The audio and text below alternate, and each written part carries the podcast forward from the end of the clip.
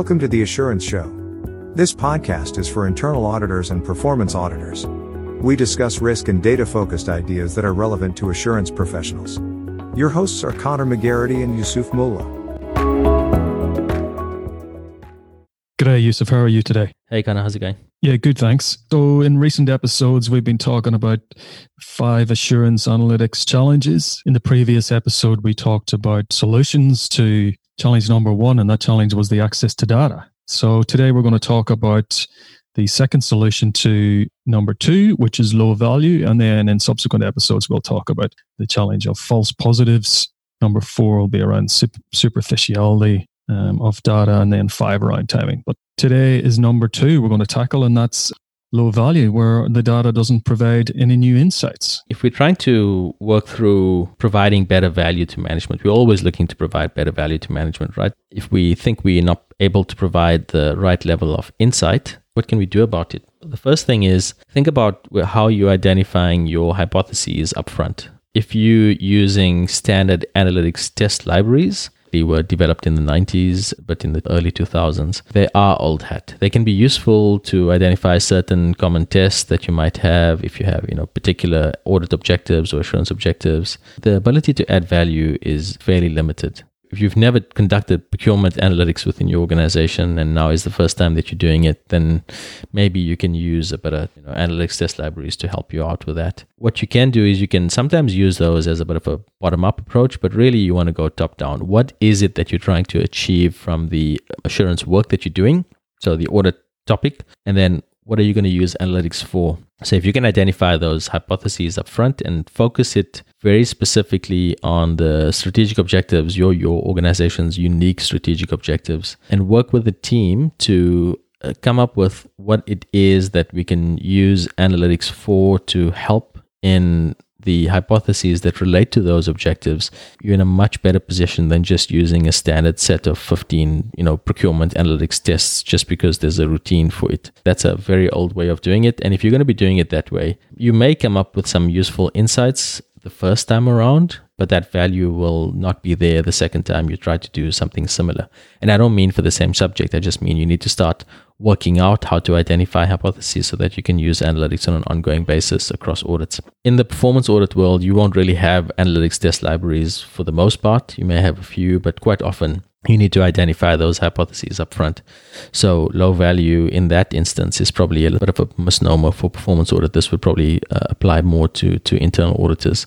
The next thing that you can do is to share lessons among the team. Now, if you're sharing lessons among the team, what that helps you to do is to start in a different position. So if you have worked on an audit before and you've used particular set of data or explored a particular subject area that may be adjacent to the one that you're now exploring, if you are able to share those lessons among the team and share that information among the team, you in a situation where you can help to prevent repeating some of those insights because nobody wants to see the same thing twice and seeing the same thing twice can be seen as, as lower value. But then you also want to then prevent repeating issues that you know may appear to be valuable at first but don't turn out to be actual real opportunities. If it's not causing us to think deeply about how we set up these analytics regimes so if it's not hurting our brains trying to identify what we're trying to achieve would you say that then you have to really reconsider the value of that particular test there's two things right so one is that you need to work out first of all what value will mean in terms of conducting that test or conducting that piece of analysis there's probably two areas of value. The one is where you're providing additional value to management where they haven't been able to identify something before or it's a new insight that they haven't seen before. That's the one. The other is that you conduct a, a particular piece of analysis in order to determine what the level of assurance is that you're able to provide. So sometimes you're just not going to be providing the results or the results don't show anything. The challenge with that is you don't always know what that's going to look like upfront. So you you want to go a little bit wider, but there's a bit of a misnomer that if you're going to find nothing that there's no value and and that's that's not true. If you find nothing, then the value that you're providing is in the fact that you found nothing. So it's that you are able to show that the particular subject area is being handled well by management and you can provide assurance on it. However, if you make a big song and dance about the fact that you're using analytics and all you can do is provide assurance, then there may be questions asked. It absolutely isn't a bad thing. Just be careful about how it is that you communicate what you're going to be able to provide as value because different people see value in different ways. And for you, value might be in getting assurance. For other people, value might be new insights. And so you need to be a bit careful about that. If you're able to share that information about what's been done before amongst the team, you can then deduplicate that and not have to go through the full analytics lifecycle to get to the same level of insight that you had before. The other thing is that if in conducting audits, as you identify risks or opportunities that are not relevant to the audit, and the second one that we're talking about is really drawing on risks or opportunities that may have been identified before the audit actually began. But this is relevant because it's almost a bit of a continuous cycle that you need to be in. If you identify any risks or opportunities that are not relevant to a particular audit, but that you think might be relevant to a future planned audit or to a separate audit team, then you want to bring those up and what that does is that helps you in terms of input into the audit that you are conducting at the time that you're conducting it. This is a little bit more advanced, and you probably need to already be in a cycle of audits in order to be able to use something like that. The other is where you've done work before in a particular area and you think that there may be relevance for use of either that data or that analysis in your audit. So if you again, if you're sharing information between audits, and you've identified that there's a particular audit that you saw where certain data was used or certain um, insights were identified, and you think about how you can link insights or the data from that audit to the audit that you're conducting to provide some sort of new insight, then that again can help increase the level of value that you provide quite often you don't management look at their individual silos or in their individual subject areas and you know they usually know them very well uh, in most cases anyway as an auditor you are able to see matters that go across the organization for internal audit and across the public sector for performance audit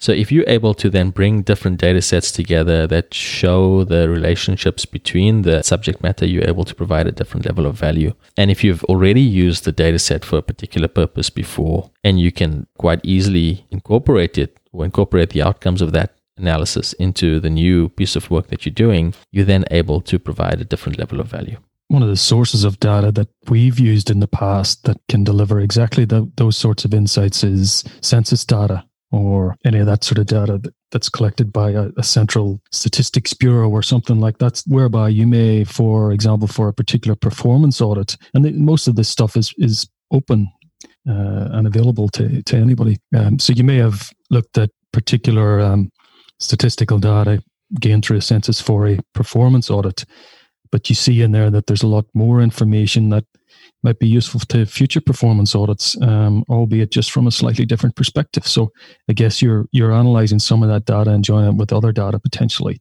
to arrive at a particular conclusion in relation to a performance audit.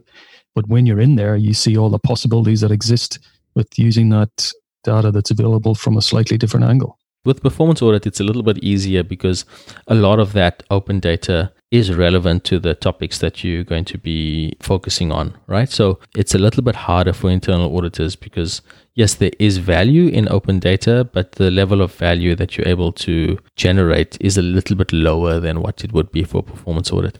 And that's because open data for performance audit, the open data is just data that would have been organizational or proprietary, except that it was deemed to be valuable enough to be put into the open, into the public domain. With internal audit, um, looking particularly outside of the public sector uh, for now, you you don't often have that same level of extent of data in the open that would be directly relevant to the work that you're doing for uh, internal audit purpose. There is still some so there's some mapping data. You can still use census data in certain circumstances, particularly where you're dealing with households or individuals, some sort of B2C business. But the, the level of use is, is a little bit lower. So for performance audit, absolutely, that open data is vital. Three things in low value. The first is throw away your analytics test libraries. Okay, don't throw them away, but don't rely on them completely. Don't roll them out as a limousine when in fact they may be um, something entirely different. Yeah, make sure you're identifying your hypotheses up front and linking them very specifically to your organization's strategic objectives. The second thing is sharing results among the team, sharing the data and the results of analysis that have been conducted. The third is identifying other risks and opportunities and feeding them into subsequent audits.